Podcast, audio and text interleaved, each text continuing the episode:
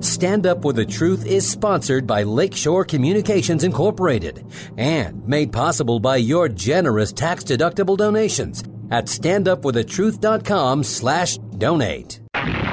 This is Stand Up With The Truth, a packed hour of challenging discussion addressing important issues and topics affecting Christians across the nation. Join the conversation via email at comments at standupwiththetruth.com.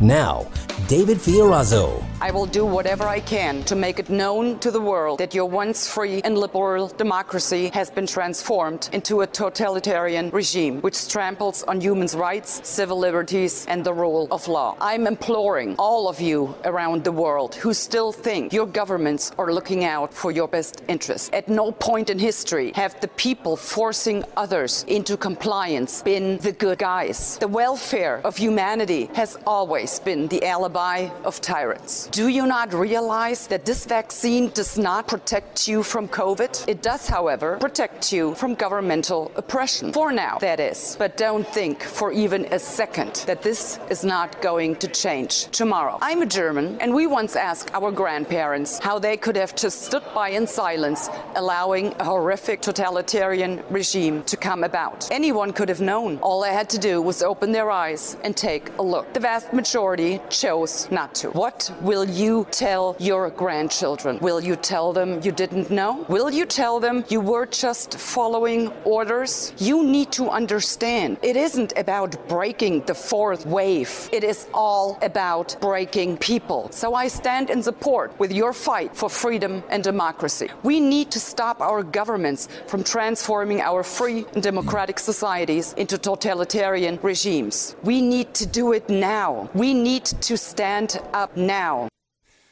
And welcome to Stand Up for the Truth. As you know, we are going to get into this topic today, uh, very powerful words from Christine Anderson of the European Union Parliament. And uh, we're going to have Doctor Andy Woods join us in a minute.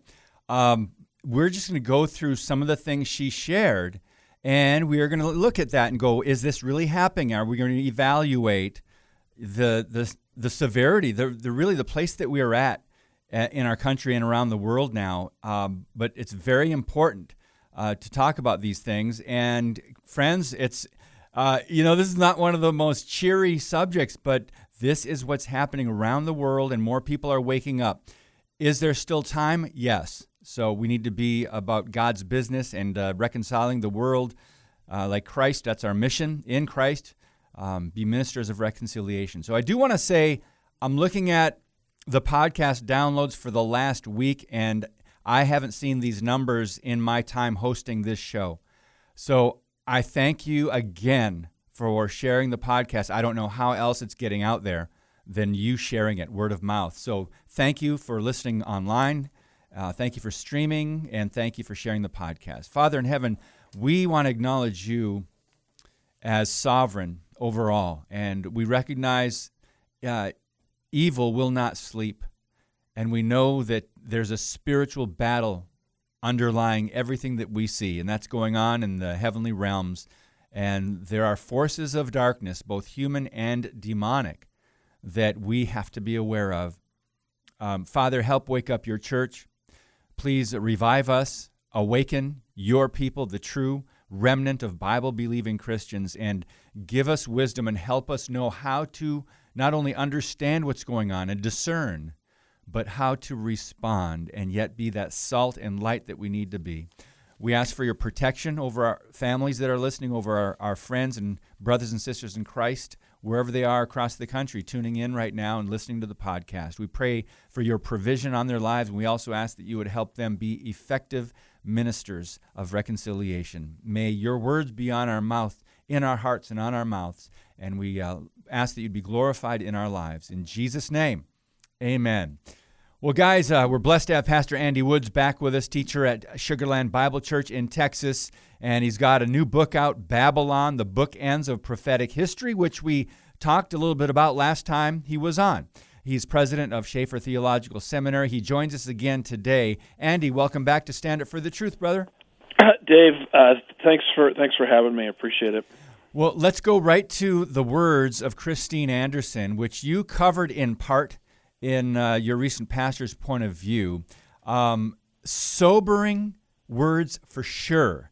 But thank God there are people like this who are speaking out. She says, I will do whatever I can to make it known to the world that your once free and liberal democracy, not in the modern sense of liberalism, liberal democracy has been transformed into a totalitarian regime which tramples on human rights, civil liberties, and the rule of law.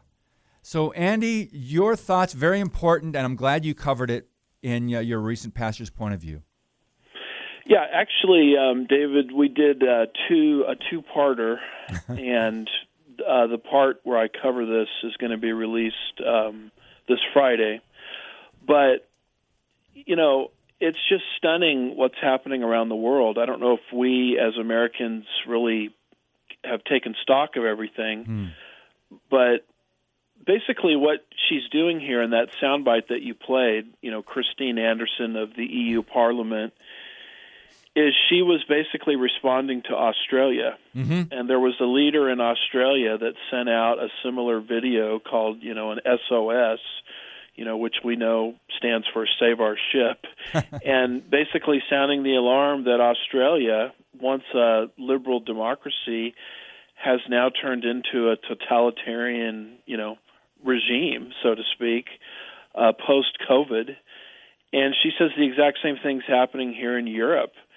And uh, when you go up to our northern border, Canada, you say this, you see the same kind of thing happening. And so these are not communist countries where this is happening. These are not Islamic countries where this is happening. These are people in uh, Western-style liberal democracies, basically trying to alert the rest of the world of the frightening um, post-COVID totalitarian nature uh, of, of the, the character of their current countries. Mm. Yeah. What What also was fascinating is she um, it, very relevant in light of world history uh, when she said, "I am a German." Yeah. And we once asked our grandparents, re- referring to the Holocaust, how they could have just stood by in silence, allowing a horrific totalitarian regime to come about. And she also goes on, anyone could have known. All they had to do was open their eyes and take a look, but the vast majority chose not to. What will you tell your grandchildren about today? What will you tell them you did not know? What will you tell? Will you tell them you were just following orders? Um, Andy, do you think America has passed that dangerous place of compliance? Well, it doesn't seem to me that we're there yet, um, and I think the reason they're sending out these these different leaders, you know, S O S and warnings, is they look at America as, you know, sort of the last stop. In other words, if totalitarianism takes root here, then there's really no hope for the rest of the world. And they're basically looking to America, you know, and the American citizens in particular to push back. And the fact that they're sending these messages out, you know, at least in their mind, America hasn't, you know, crossed the point of no return. I know in my, you know, home state of Texas, um, you know, there's been some restrictions, but not nearly what we're seeing in blue states and not nearly what we're seeing worldwide. And so freedom, for whatever reason, is still alive here. And um, we just have to be aware of what's happening around the world, because if we don't become aware, then what's happening around the world will eventually, you know, find its way to our shores. I just want to emphasize that that sentence, that, that question she asked, to everyone listening, you know, people who are just going along because they want to avoid whatever it is, inconvenience or the pain or losing the job, a, a job. Will you tell your grandchildren you were just following orders? Andy, we had Kevin Sorbo on yesterday. Mm. He lived in California under uh, Governor uh, Newsom. Gavin Newsom, or Emperor Newsom, as some refer to him as. And now he's in Florida, living under Ron DeSantis. So he says he's blessed to have one of the best governors in America, and he made the comparison. And so here we are in the United States of America, and we've got separate coasts, separate, you know, we got a blue state, red state, and completely different uh, you know, worldview policies. Uh, would you care to comment on that and how we might see more of that across the country? Well, you know, for a long time, people have told us that politics doesn't matter. Well, here's an example where it does matter.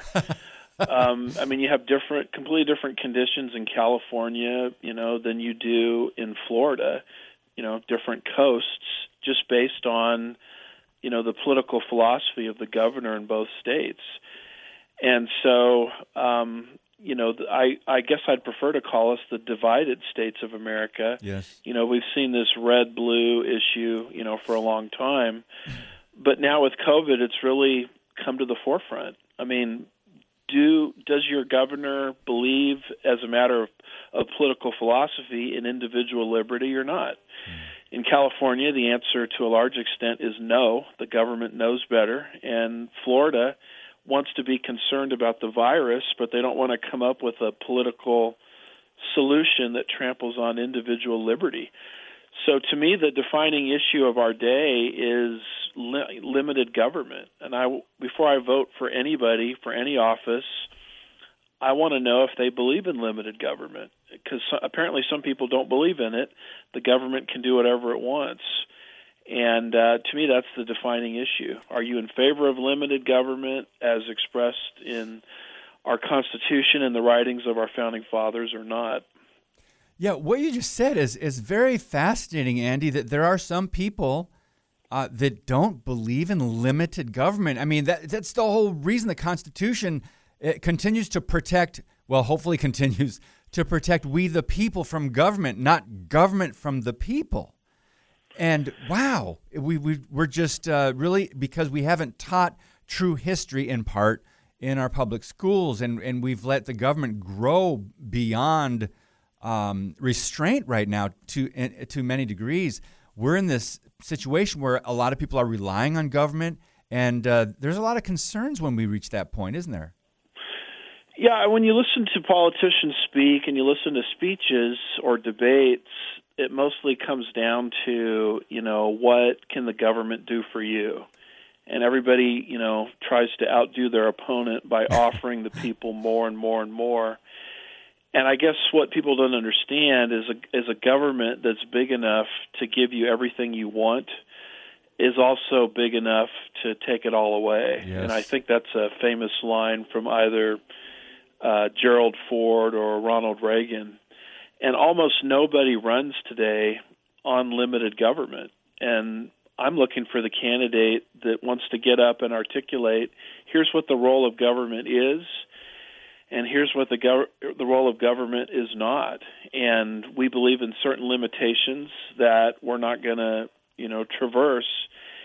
And that kind of person would be totally in line with America's founding fathers, because mm-hmm. if the United States Constitution stands for anything, it stands for limited government. And, you know, the last time I checked, there are only about twenty things that the federal government is supposed to do. Everything else is supposed to be left to the states or to, you know, the individual citizen. And, of course, today it's the opposite. You know, it's what I like to call Fedzilla, where the federal government does virtually everything. But the more you allow it to do, the more the citizen shrinks. And so we need people today, you know, running for office that have a clear vision of limited government. Oh, my goodness. Um, we need to go on to other topics, and uh, this is so important, though, uh, and I want it to be what we started from today. Uh, something that she said, I want to get your response to um, at the very end of that audio clip that we played. She said, you need to understand it is not, this is not about breaking the fourth wave. It is about breaking people. And we need to stop our governments from transforming our societies into totalitarian regimes. And we still have people, well, a majority of Americans, I would say, give others the benefit of the doubt. And that government is no, is no different. They want to give governments the benefit of the doubt, thinking they are always working or acting in the best interest of the people. But it's this is so obvious to many of us that governments are not acting in the best interest of the people, but power elites are calling the shots, and those who would want to do everything from uh, limit the population, to tout climate change, to for you know weaken America, to uh, force the New World Order. Your thoughts? Well, you know, does the sin nature somehow stop with government officials? I mean, obviously it doesn't. Uh, depravity affects all of us. And Lord Acton, I think it's a statement that's attributed to him, power corrupts, and absolute power corrupts absolutely. And when you read uh, the Federalist Papers, and I think it's number fifty-one, I believe it's, if I remember right, James Madison, he makes the point there that what is government but the greatest of reflections of human nature? He says if men were angels, you know, no government would be necessary. But here is the greatest problem that we have, you know, I'm paraphrasing, it's a government to be administered by men over men. So you have to give it enough control to keep the sinful population, you know, in check from, you know, from preventing, you know, mob violence and that kind of thing. But Madison said you also have to allow it to control itself. And so our founding fathers' answer to that great problem was divided government and limited government, and we have, you know, unalienable rights in our Declaration of Independence, which are certain areas that the government can't cross into. And so that was the answer to by America's founding fathers to this problem of the sin nature, because the sin nature affects all of us. I mean, that's pure Bible. This is why we all need Jesus, and that includes the people running the government. I mean, mm-hmm. They're not angels any more than I am. And so if that's true, then we need we desperately need divided government, limited government, checks and balances, mm-hmm. and government works best when power is decentralized. I would actually argue that most organizations work best yes. when power is decentralized, because once it gets centralized, you've got kind of a situation there of Nimrod at the Tower of Babel, you know, who took his power and, and was to abuse it. And that's why God, you know, confounded the language and put put into place nations, which is a built-in check and balance system. Mm-hmm. So the whole, you know, limited government makes sense if you understand biblical depravity. But if we believe, you know, as modern-day psychology teaches or humanism teaches that man is inherently good, mm-hmm.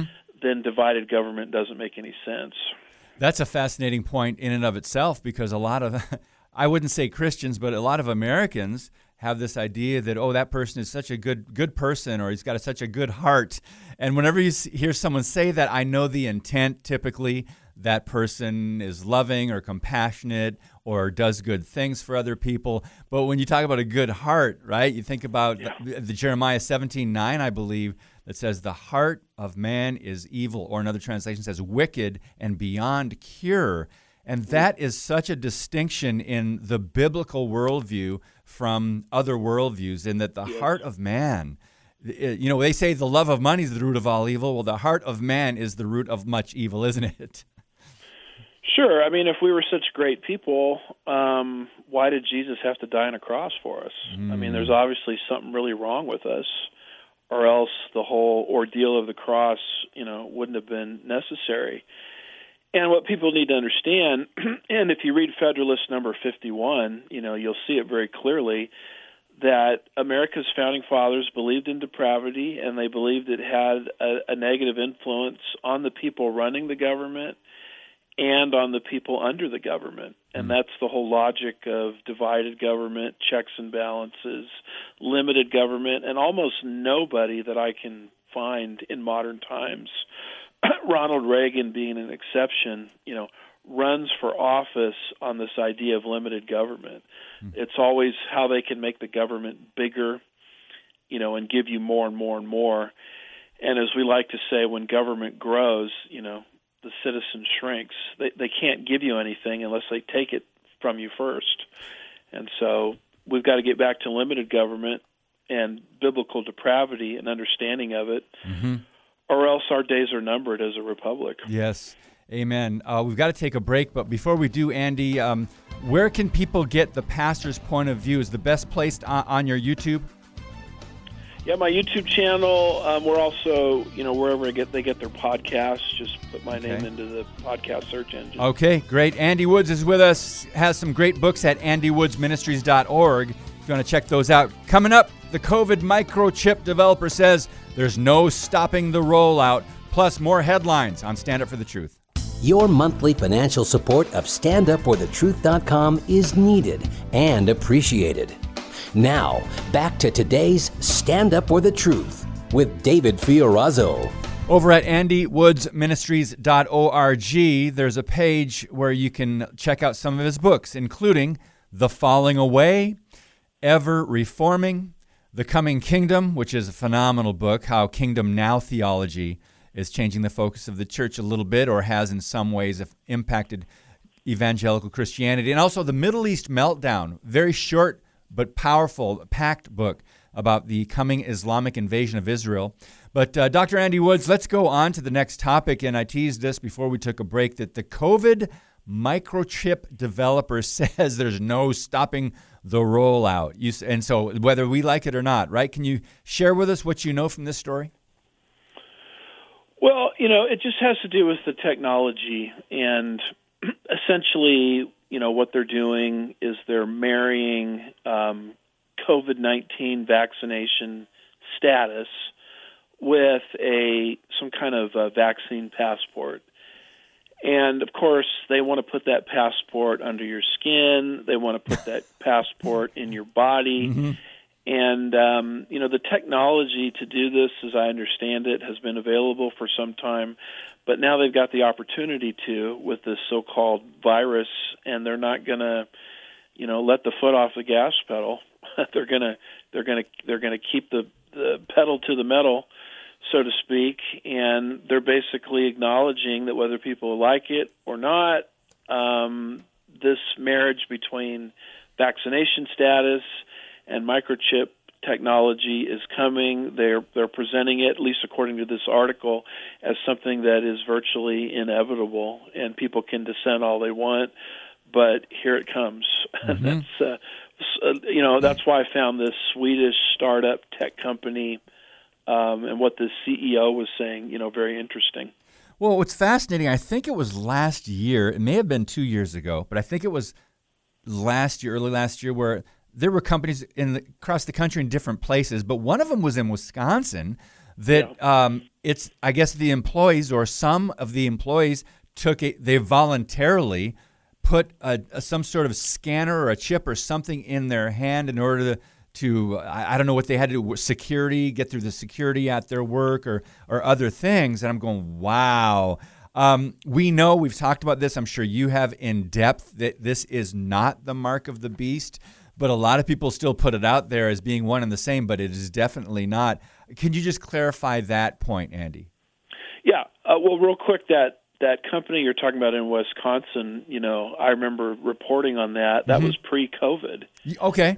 Yeah. yeah, that was people doing it just because it was convenient, you know, convenient. to get in and out of work. And, and it's like now that we're post-COVID or into COVID, you can see how the whole thing, you know, is ramped up. But, yes. yeah, of course, we, we don't believe this is the mark of the beast. I get a lot of emails from people saying, you know, if I get the jab or I get a chip, does that mean I'm going to, to hell? And the answer Aww. is no, because we don't have the beast yet. You mm-hmm. can't have the mark of the beast system until you have the beast. And basically my understanding is the mic- the mark of the beast system that's described in Revelation thirteen is not really even something that's up and running until the second half of the tribulation. And when that system is rolled out, people that, you know, uh, get involved in it are making a volitional decision to reject Jesus Christ. And that's why the penalty for taking the mark of the beast in that time period, you know, is so severe as described in Revelation fourteen verses nine through twelve. Mm-hmm. However, having said all that, I do very aggressively believe in prophetic stage setting. I don't think a system like that can just come into to existence, you know, ex nihilo, you know, something out of nothing. Mm-hmm. I think the stage has to be set and humanity has to be psychologically prepared. And all of these things that we're seeing now with these, uh, this marriage of vaccination status with microchip technology, to to, to my mind, are, are not moving us further away from the system, but moving us more in the direction of the system. I mean, when you think about it, you can't buy or sell without receiving a mark. I mean, isn't that what everybody's arguing here with the vaccination mm-hmm. status? You can't go into a restaurant without the right status. You can't shop for groceries. Uh, even Fauci is, you know, on record saying we need to shut down, you know, international, excuse me, domestic travel for those that don't have the proper paperwork. And so you can see how the world is yes. moving directly in the direction that God said it would as we get closer to the end times. Just when you said that, hearing those words, Pastor Andy Woods, you don't have the proper papers. Yeah. You, you don't have the proper paperwork to move about the country, to travel. That is just, I, I just got a chill when you said that, because we're we're most of us, many of us, are forgetting world history. Um, but let's let's we're almost halfway through the podcast already, and we've got several other topics to tackle here. Um, this this another one you covered in your pastor's point of view. By the way, we link to your pastor's point of view. You've got a great Rumble uh, channel with your videos there, so you can check out uh, Andy Woods and Pastor's Point of View on Rumble. Um, we also want to direct you, of course, to our two hundred resources you can trust at stand up for the truth dot com, upper left-hand corner of the website. So over at the College Fix, this is nonstop now. It seems like they're emboldened and they're saying whatever is on their mind, and they're saying what they've been thinking and implementing for years is what's happening, right, Andy? A teacher tells a parent to back off because they wouldn't dare tell a surgeon how to do their job, basically. So let me just start this quote, and you can take it wherever you want, Andy, on this story. Uh, this teacher in Michigan said, part of the problem is that parents think they have the right to control teaching and learning because their children are the ones being educated. And I'm going, wow, I can go back to the Old Testament and how Uh, the, yeah. you know, God told the children of Israel to raise up their children on the word, you know, and so go ahead and just share how this is really actually sobering that this is happening to, and teachers are saying this, and this is their attitude across the country. Well, you know, there is no greater resp- right and responsibility that you have as a parent than to transmit your values from one generation to the next. In fact, when you read Deuteronomy six, yes. verses six and seven, mm-hmm. you know, that's what God expects. Um, that's the Hebrew Shema, which means listen. But it says there, these words which I am commanding you today shall be on your heart.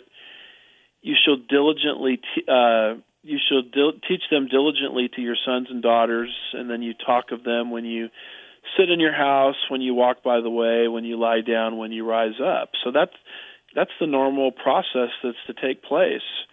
And what you have with modern-day compulsory education is this idea that, you know, the establishment, the educrats basically say um, that right is no longer yours as a parent. Uh, that right is no longer yours any more than you have a right to tell a brain surgeon how to conduct surgery. And so this mindset has been in play for a long time.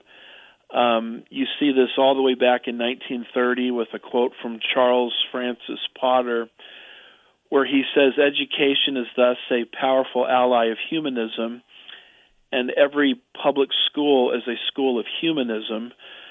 What can the theistic Sunday school teachers meeting for once a week um, do, teaching only a fraction of the children, do to stem the tide of a five-day program of humanistic teaching, close quote.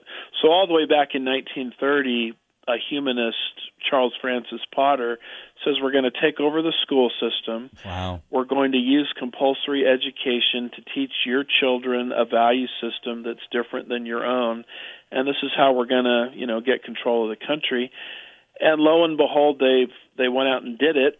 It's just now they're they're so successful at it, and there's almost no way to stop it, that you have teachers, you know, finally with enough uh, intellectual honesty to come out, as this College Fix article tells us, to come out and articulate, this is what we're doing.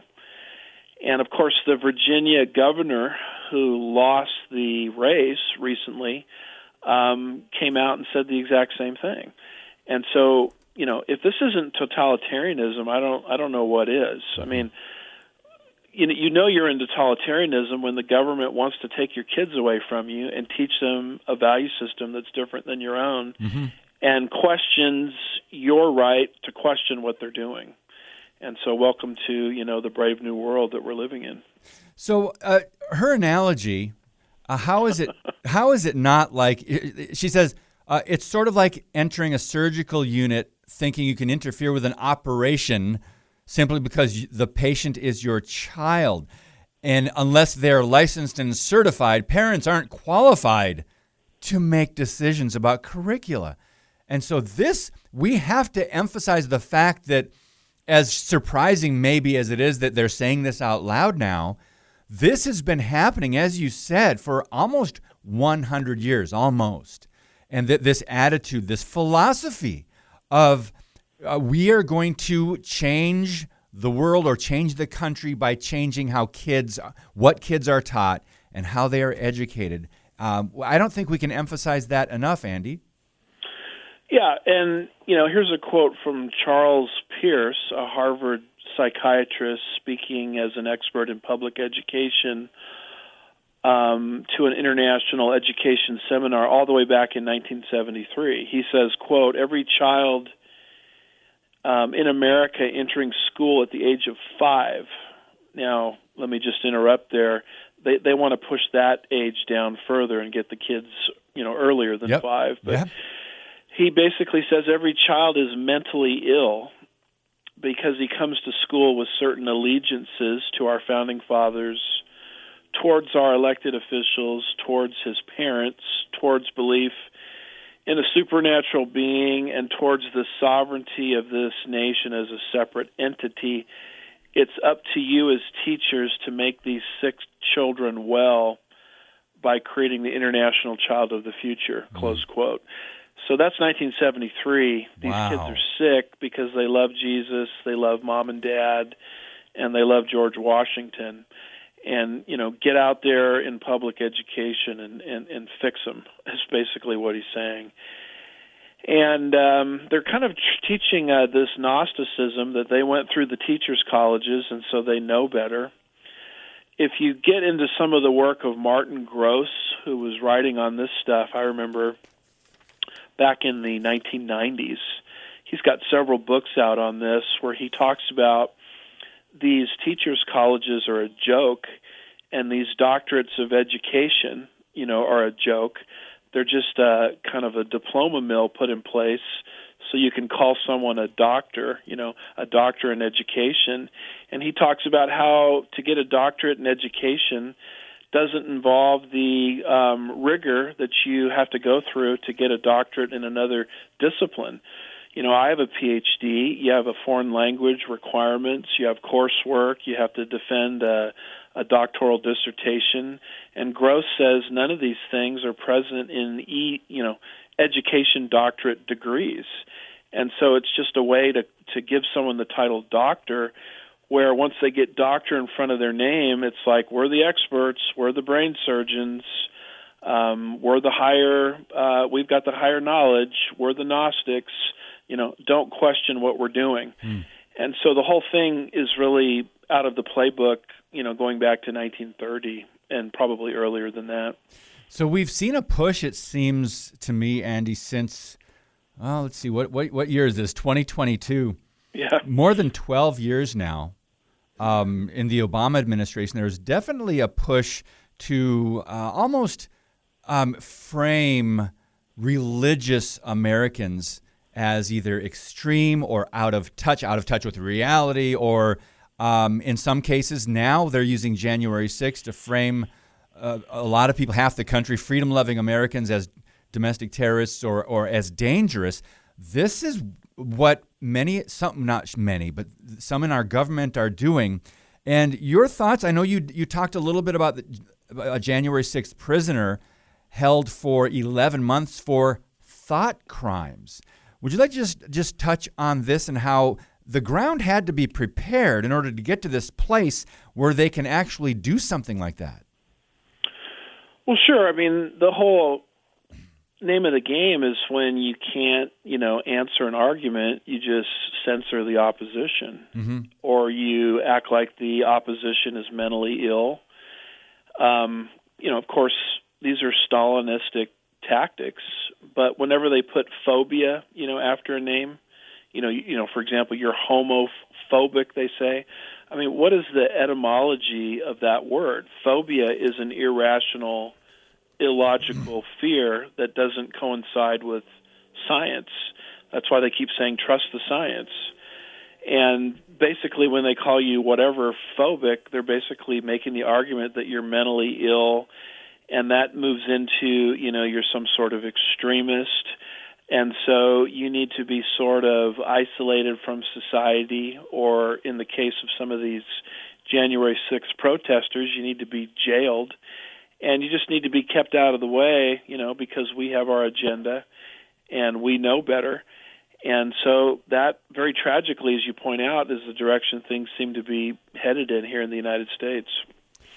So um, before we open up a new topic, Um, because we've just got a minute and a half left, I just want to share with people just some of the things we're going to be talking about in the next uh, segment. I think um, very important subjects. So, in fact, by the way, one of I just went over to the Epoch Times and some really interesting articles over there.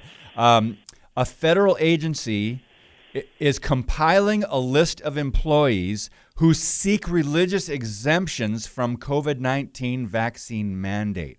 So they're making a list, uh, the feds, our own government. And there are a couple other articles that I won't mention now. But in your pastor's point of view, you re- talked about Pope Francis recently in Athens, Greece, some comments he made. Um, I haven't heard this word a lot, Andy. We're going to talk about it in a minute when we come back. Multilateralism.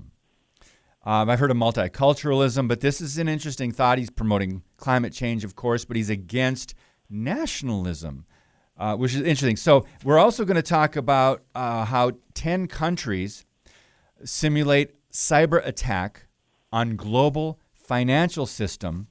And uh, if we have time, a couple others, including warships ordered to stay in the Mediterranean because uh, Ukraine and Russia are having some tensions there.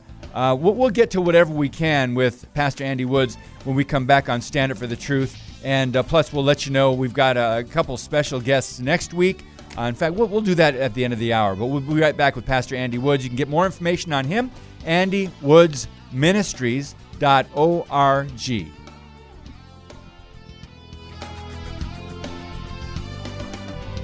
Thank you for listening and sharing today's show via standupforthetruth.com slash podcast. Now, back to Stand Up For The Truth. Here's David Fiorazzo. Pastor Andy Woods, let's talk about the Pope, because uh, I think the last time we had you on the podcast, um, we talked about the, the religious aspect of the New World Order.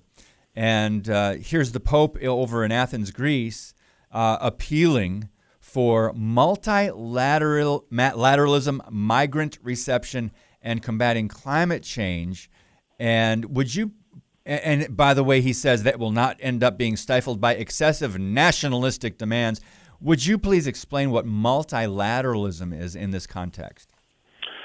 Right. Well, the, I, I believe voices like this, like from the Pope, are the religious side of the New World Order, because the New World Order has at least three parts: a political, then an economic, then a religious angle. And so it's very interesting to see how, you know, the Pope, in a lot of his spiritual, and I put spiritual in quotes, a lot of his spiritual, you know, declarations are really um, what the, the the communist, Marxist, socialists have been saying. He's just kind of dressing it up in, um, you know, spiritual garments, but And, and you just look for the buzzwords. Yeah. But, you know, the buzz a key buzzword is multilateralism. Um, multilateralism is basically the idea that a nation cannot act on her own in terms of, you know, putting our troops into harm's way without getting the world's permission first. Wow. And multilateralism is what George Bush, the prior, the, the Bush the Younger, uh, the problem he ran into with the United Nations, where he actually went to the United Nations and wanted to get their involvement, and they, they wouldn't cooperate, and so he basically made a unilateral decision. He got some other nations to join him, but he made a unilateral decision, and he was basically despised for that because he was violating a creed that you've got to get the world's permission, you know, before you take any major action in terms of a war or sending troops into harm's way. So multilateralism is in and unilateralism is out.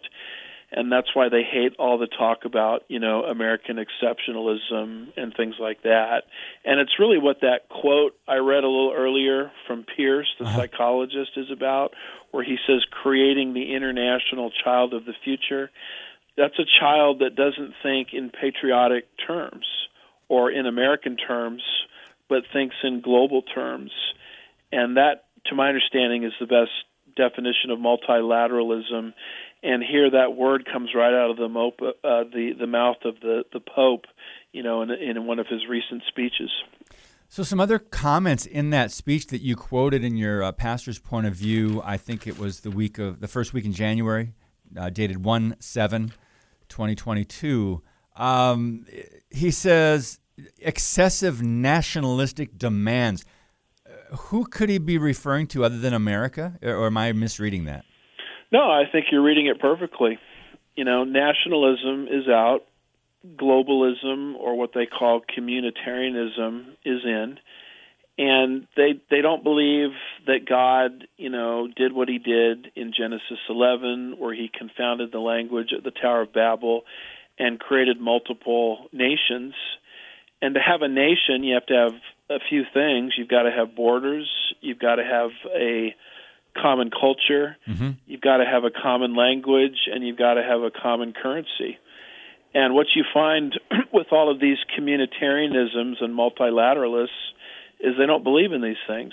You know, they don't believe in borders either, which is very hypocritical for the Pope, yeah. you know, since he lives behind a gated, you know, lives behind a wall. you know, I've, I've been to Vatican City myself. It's one of the most well-guarded places on planet Earth. But it's this idea that, you know, nation, the nation-state is done, and we need to sort of, um, you know, cede authority to some kind of transnational or supranational government, which is completely un-American, because then you'd have a government, you know, running your affairs that is not accountable to you via the ballot box, including the power to tax. I mean, America is founded on the idea of no taxation without representation, and world government, you know, violates that. Also, to wrap up his quote, which is fascinating, the the, the, the whole open borders debate comes into play here. Uh, he said, I would like to encourage once again a global communitarian vision with regard to the issue of migration. And then he says that uh, it, with with urge to attention to be paid to the in the greatest need, uh, to those in the greatest need, so that in proportion to each country's means, they will be migrants, immigrants. They will be welcomed, protected, promoted, and integrated. Now, let's talk about the, con- the each country's means. Do you think they're going to force China? China is one of the most well uh, economically strong uh, countries in the world. Are they going to force China to, to, to take uh, in new people? How's that going to work, Andy? No, I, I doubt it. China always gets a, a pass, even in the um, you know environmental summits. One of the biggest polluters on planet Earth, yep. you know, is, is suddenly, you know, for whatever reason, not brought into the picture, or you know, restrictions on everybody else, but not China. You know, that that goes back to these global environmental conferences going way back. But you know, it's the whole thing is to take down America. And to, you know, force a bunch of people into the United States that don't have United States values. And the goal is to change the voting population mm-hmm. and to change the political leadership of a country that will actually take its primary cues from the United Nations and not we the people. And that's the whole name of the game here. Okay, we've got, wow, um, seven minutes, eight, seven minutes left. This goes by always so fast with you, uh, Andy, and thank you for, I know it takes much research and uh, time and, and diligence to gather these important topics and then decide what you're going to cover in your pastor's point of view. So thank you uh, for doing this. Um, so I will ask you what, if you want to talk about the simulated cyber attack on the global financial system, or if you want to talk about uh, under your heading Gog Magog, the U S warships ordered to stay in Mediterranean. Well, you know, this um, simulated cyber attack, you know, that got to my attention. Um, it's an Israel-led ten-country group simulating a major cyber attack on the global financial system in an attempt to increase the cooperation that could help minimize any potential damage to financial markets and banks. Interesting.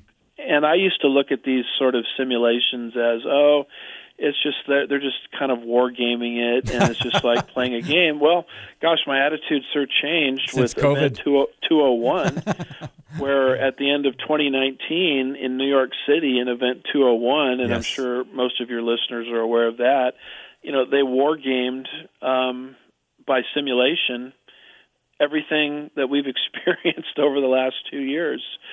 So apparently, according to this article, they're war gaming the financial collapse of our system, and we know what they want to bring in. Mm-hmm. You know, um, a one-world kind of digital economy, and they want to put us under a social credit system like they have in China, where if you don't play by the rules, or if you don't, if you post the wrong things on social media, or if you go to the wrong kind of church, or if you have the wrong kind of political affiliations, then somebody in a smoky back room somewhere pushes a button, and your economic opportunities in life start to shrink.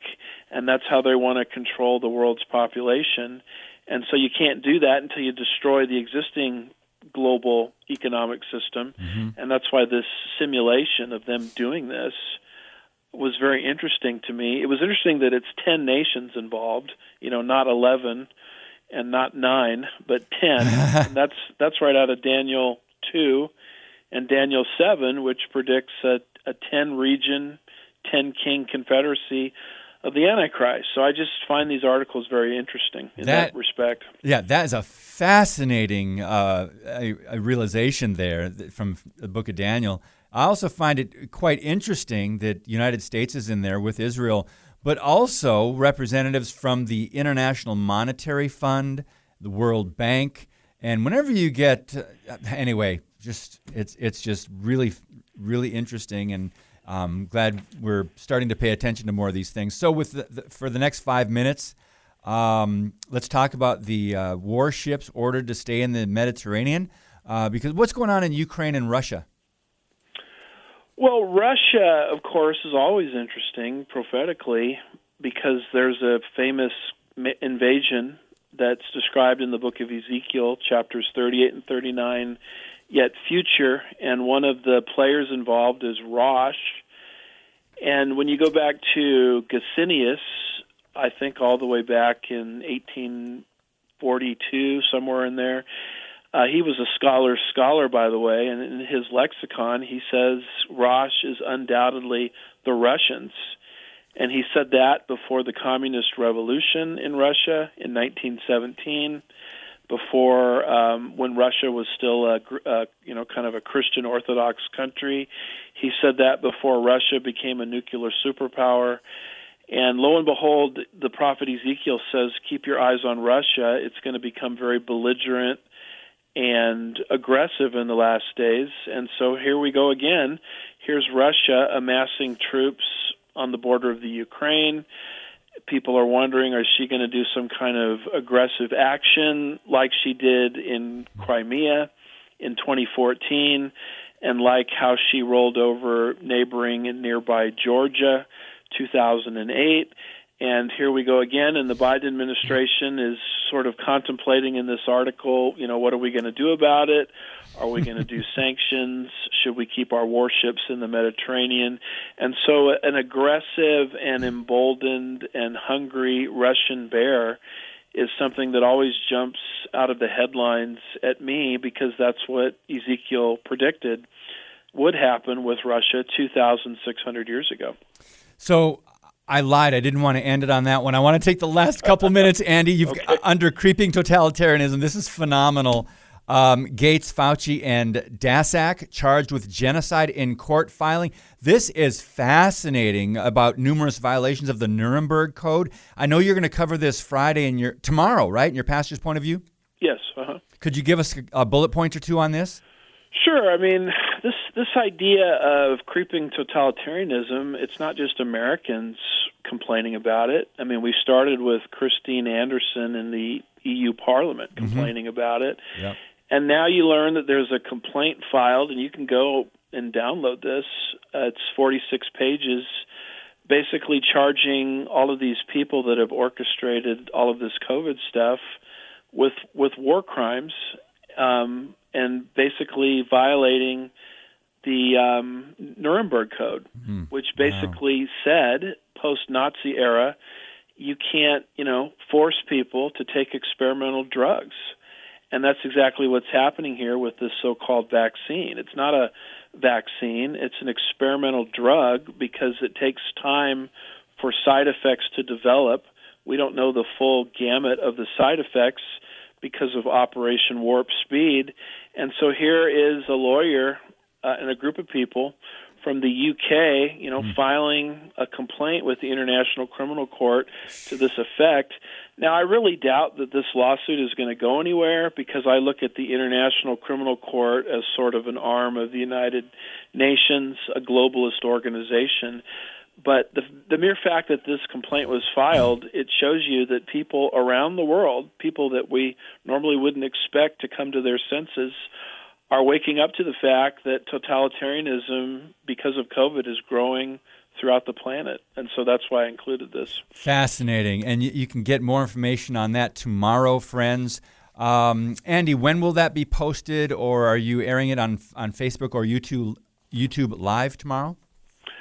Yeah, that that's actually a show that we produced um, last week, so I know what's in it. We just haven't posted it yet, okay. and that'll be up uh, on my YouTube channel and Rumble, as you mentioned, um, yes. first thing on Friday. So technically so, you you did two shows in one week, technically. Yeah, that's what these notes here that we've been reading from rep- represent. Yeah. So one show's been posted, and this one that you're talking about is is is coming out, uh, I think, tomorrow. Yes, and thank you. I appreciate it. You know, I've, uh, some of our listeners know we've my wife and I are moving. We moved, and we're in the middle of uh, two houses. But anyway, uh, Andy, thank you so much. God bless you, brother. We appreciate your ministry very much. Hey, it's always a joy to be here, David. Thank you for the opportunity. You're most welcome. Tomorrow, Transgender to Transformed. We have Laura Perry with us. But I want to look at next week as well. We've got some power players in the next couple weeks. Heidi Saint John, Doctor James Taylor, Jan Markell, John Haller, Natasha Crane, Nathan Jones, and Gary Kaw, just in the next uh, uh, week to ten days. So thank you, guys. God bless you. We appreciate you downloading and sharing the podcast very, very much. And as always, keep speaking the truth about things that matter.